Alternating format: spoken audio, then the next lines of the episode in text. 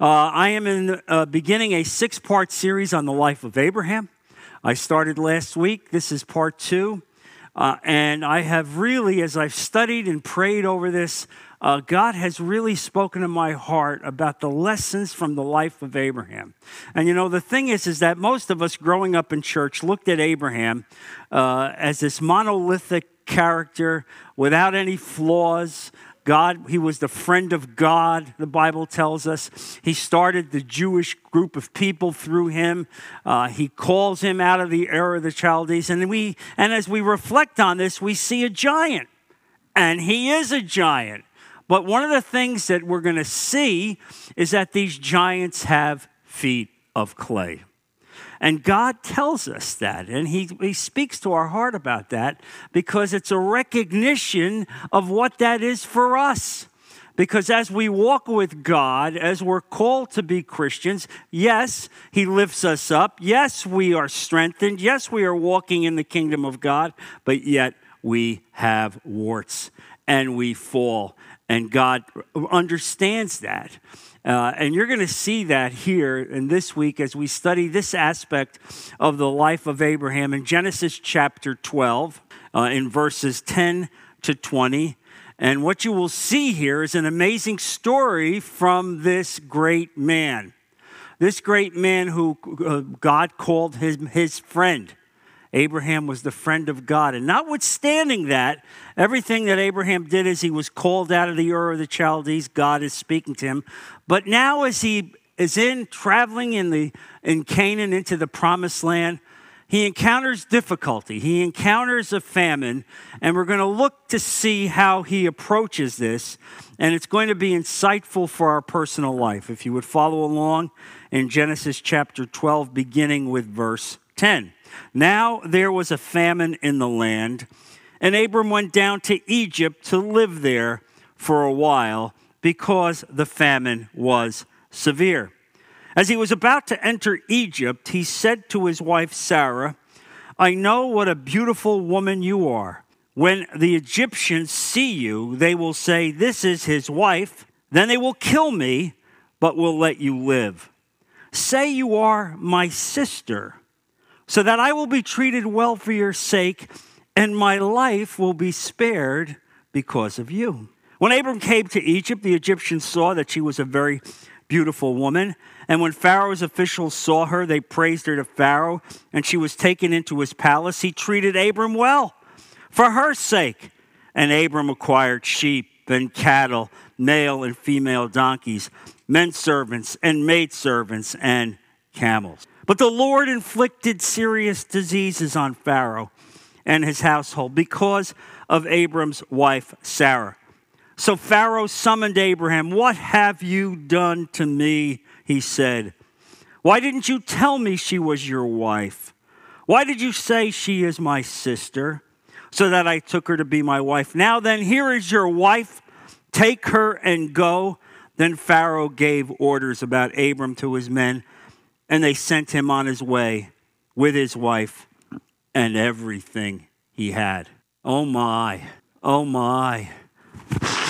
This doesn't look like the giant of faith, does it? This looks like a guy with clay feet. Um, and God shows us this. Because the lesson here is that as great as Abraham was, as great as he would be, the fact that he was the friend of God, you see what happens. He goes into a place where suddenly he's presented with a problem. There's a famine, and you don't see anywhere here where he prays to God for wisdom. Lord, what should I do? Lord, where do you want me to go? How do I handle this situation? There's not a word here in the scripture about that. And I would submit to you that there's an important reason why not, and that is that he didn't ask God. And because this is the lesson for us, we become the king of our own domain. You understand that, right? There's certain areas of your life that only you, you believe, can handle. You know best.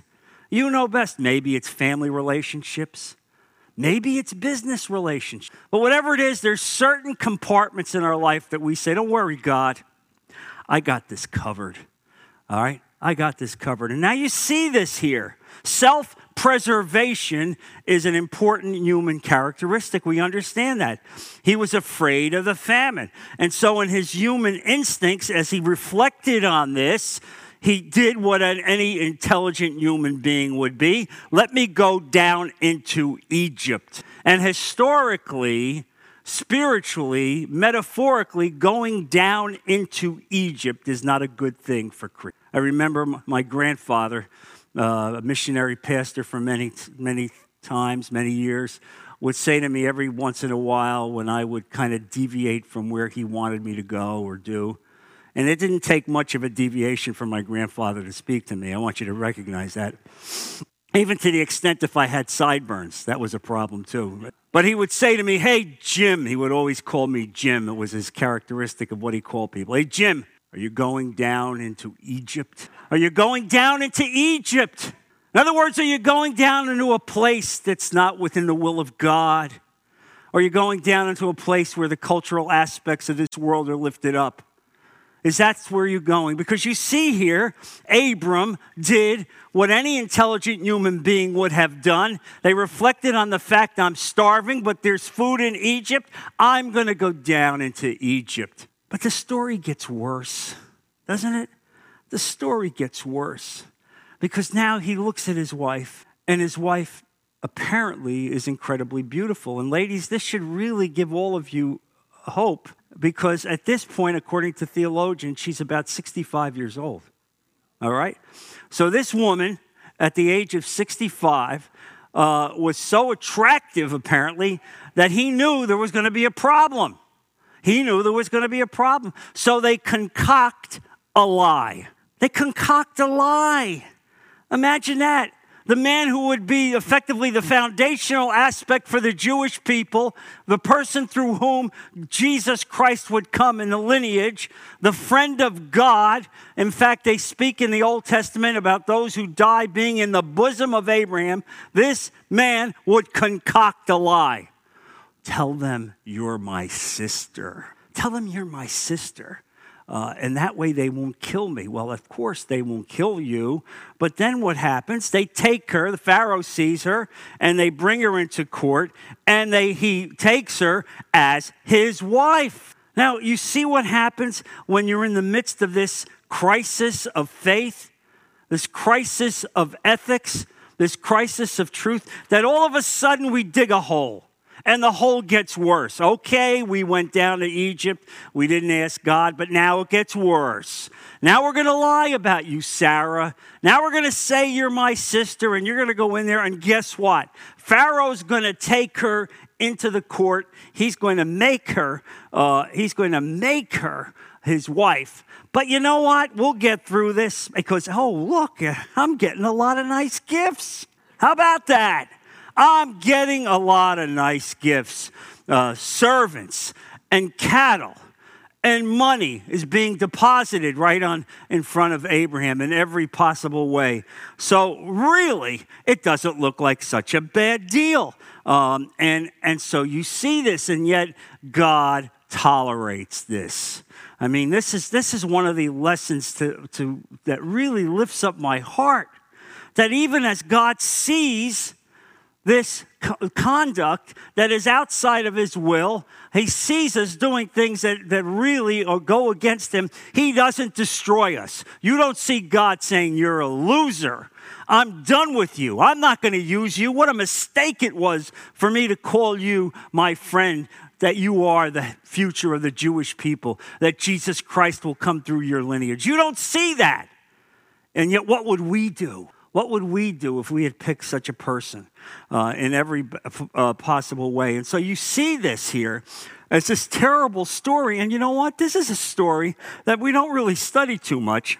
And in many ways, it's just as bad as the story with David and Bathsheba. Just as bad as the story of David and Bathsheba.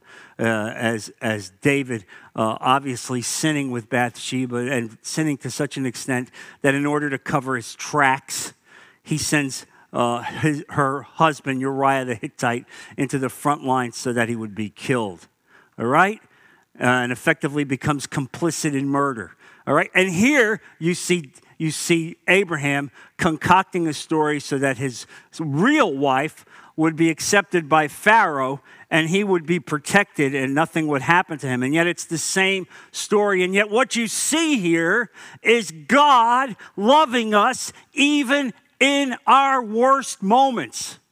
And the message here is this that if you are a child of God, if you are called by God, yes, you will fall, but God will still love you. He will lift you up. He will protect you. He will affirm you, even as He looks at you and, and possibly dispenses judgments against us, because we recognize that those of us who walk with God, who are anointed by God, who are called by God, even as we do this, will have feet of clay. Let me assure you, nobody has bigger clay feet than I do. All right? And I would say the one thing that we know as we look out in the congregation, you all have clay feet. And God loves you anyway. He understands you because he sees you. He understands the human nature, the human component.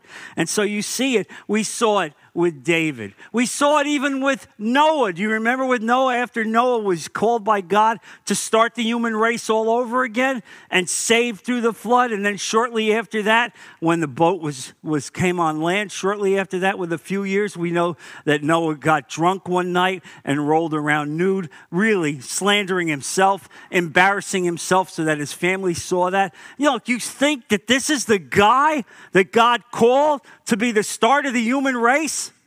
Clay feet, clay feet. Or David, the 16 year old who God anoints to be the head of, of Israel, who eventually would be the greatest king in the history of Israel, who at some point goes up to the roof of the castle of the, of the temple and, and sees Bathsheba bathing and then concocts a story so that her husband will be killed and he will become her husband. This is that guy, God? This is the guy that will be in the lineage of Jesus? Father, what is this? Or Peter. How about Peter? You want that? Go, Lord, I will give my life for you. Nothing will ever happen to you. I will be with you every step of the way.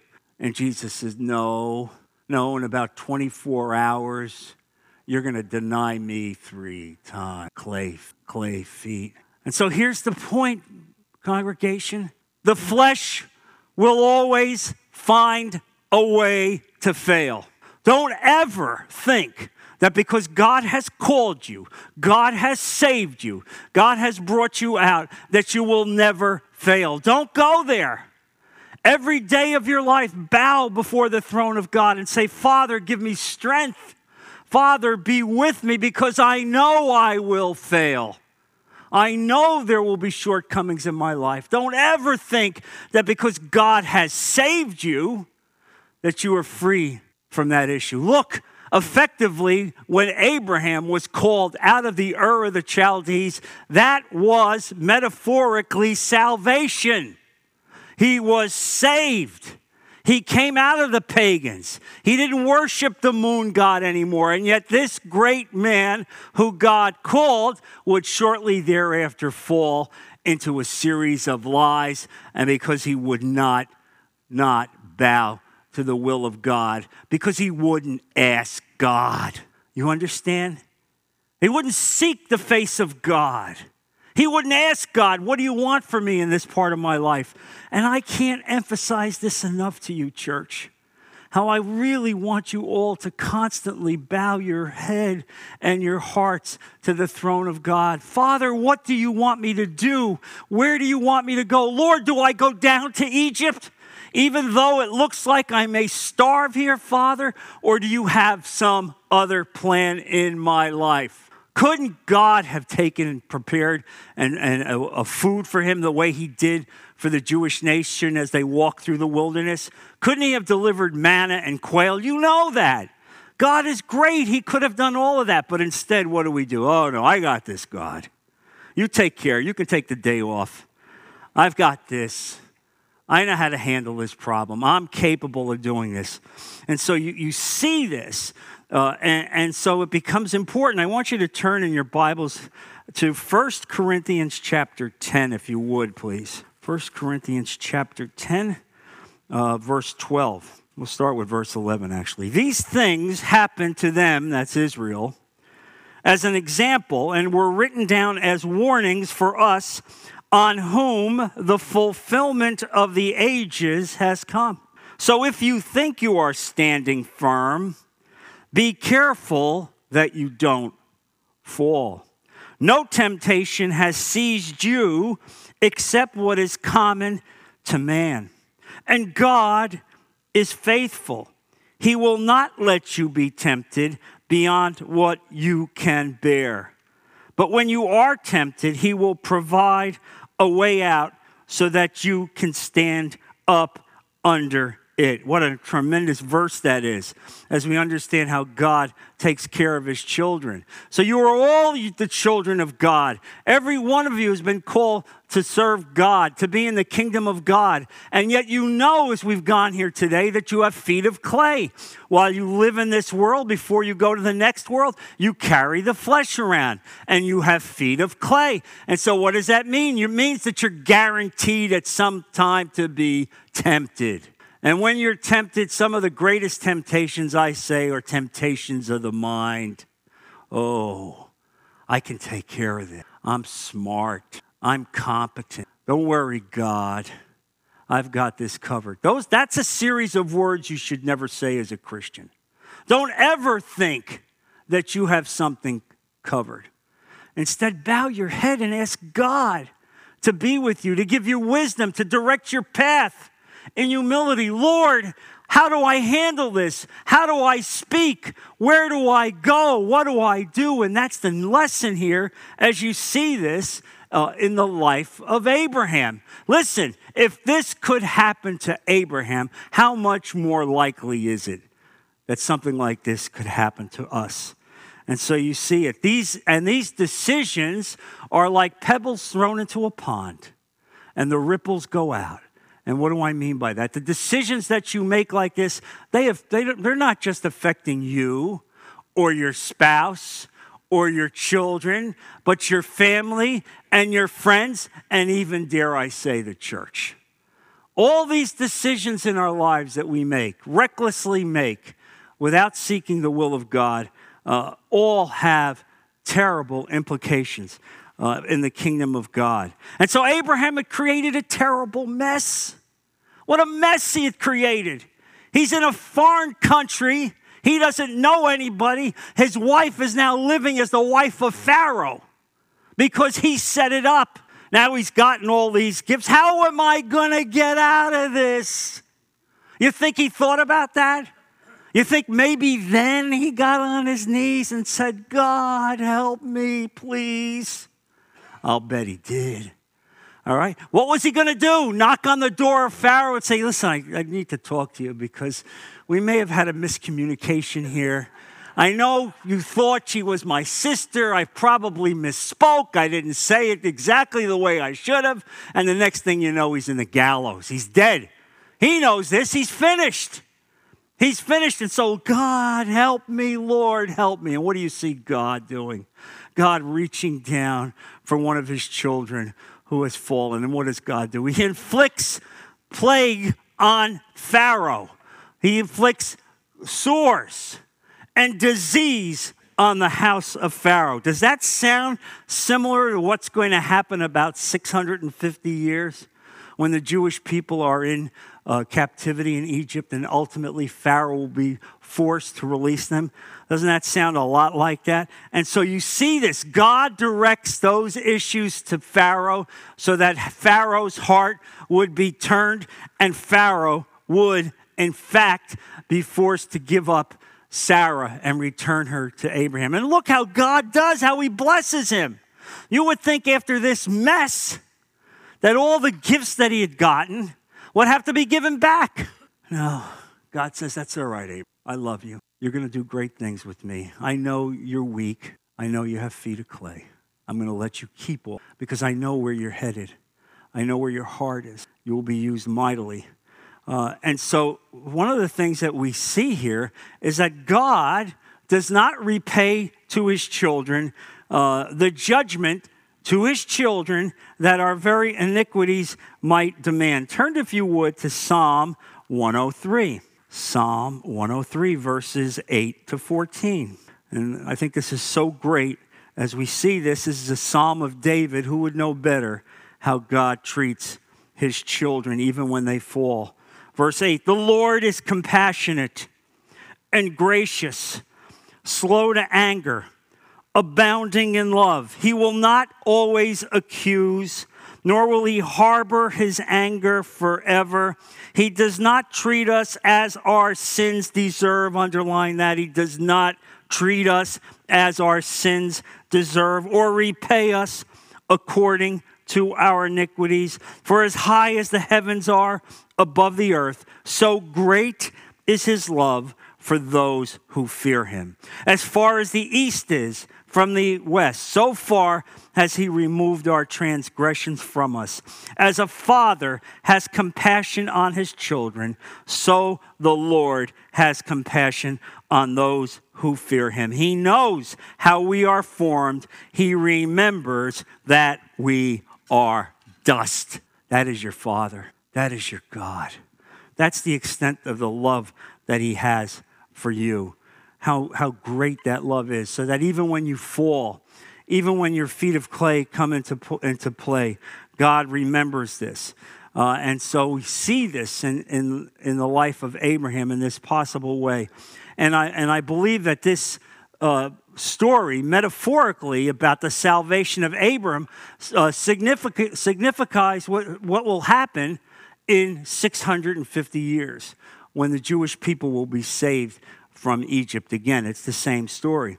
And so the lesson for us today is this that God can use our failures and our sins and our warts to teach us valuable lessons in order to pre- prevent us from making more tragic decisions in the future.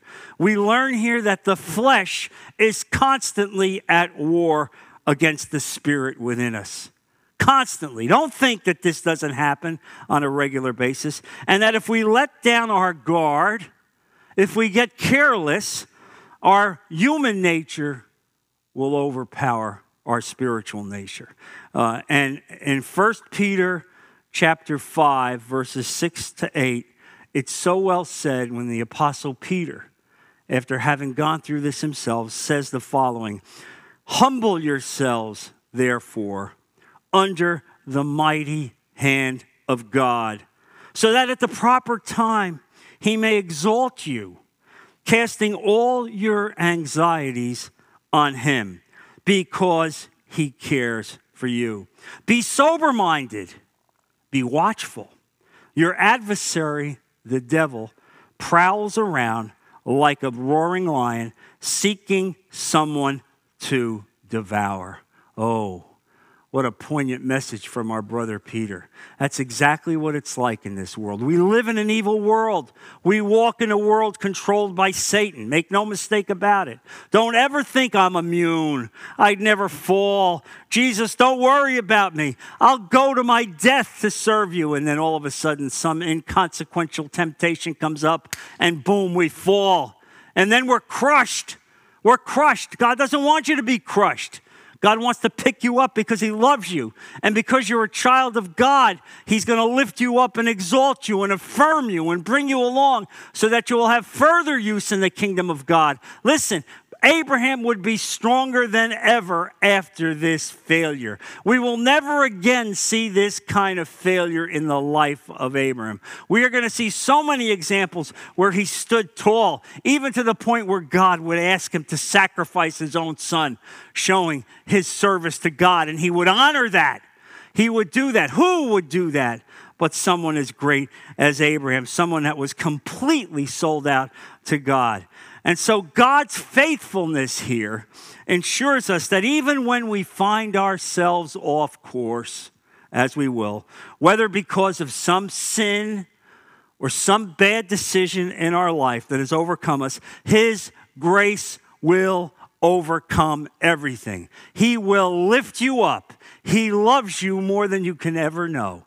And He values you. And He wants to use you in the kingdom of God in the mightiest of ways. And so, even though we recognize we have feet of clay, and even though we recognize that we're subject to failure, God knows that we are dust. He recognizes that, and yet He loves us. And He calls us in love to raise us up, to continue to use you. Every single one of us will have something in our lives that we're not proud of, some sin that we did, some failure that we did, and God wants you to know I've forgotten it. I have removed it as far as the east is from the west. I love you. I care for you. I'm going to lift you up because the future, the future with God, is far greater, far greater than the past. Amen, church? Let's just close in prayer. Lord, I thank you for this message, Father.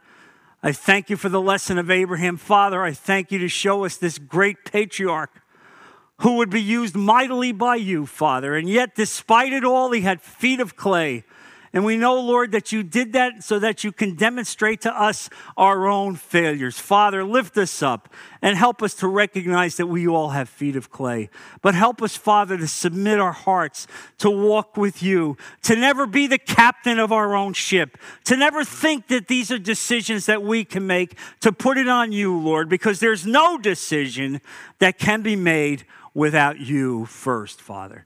And so we bow before your throne. We submit to you in every possible way, Lord. And we ask you that this message resonate in our heart as we reflect on it this week, as we put all of this in Jesus' precious name. Amen. Amen. God bless you, church. Amen, Jesus.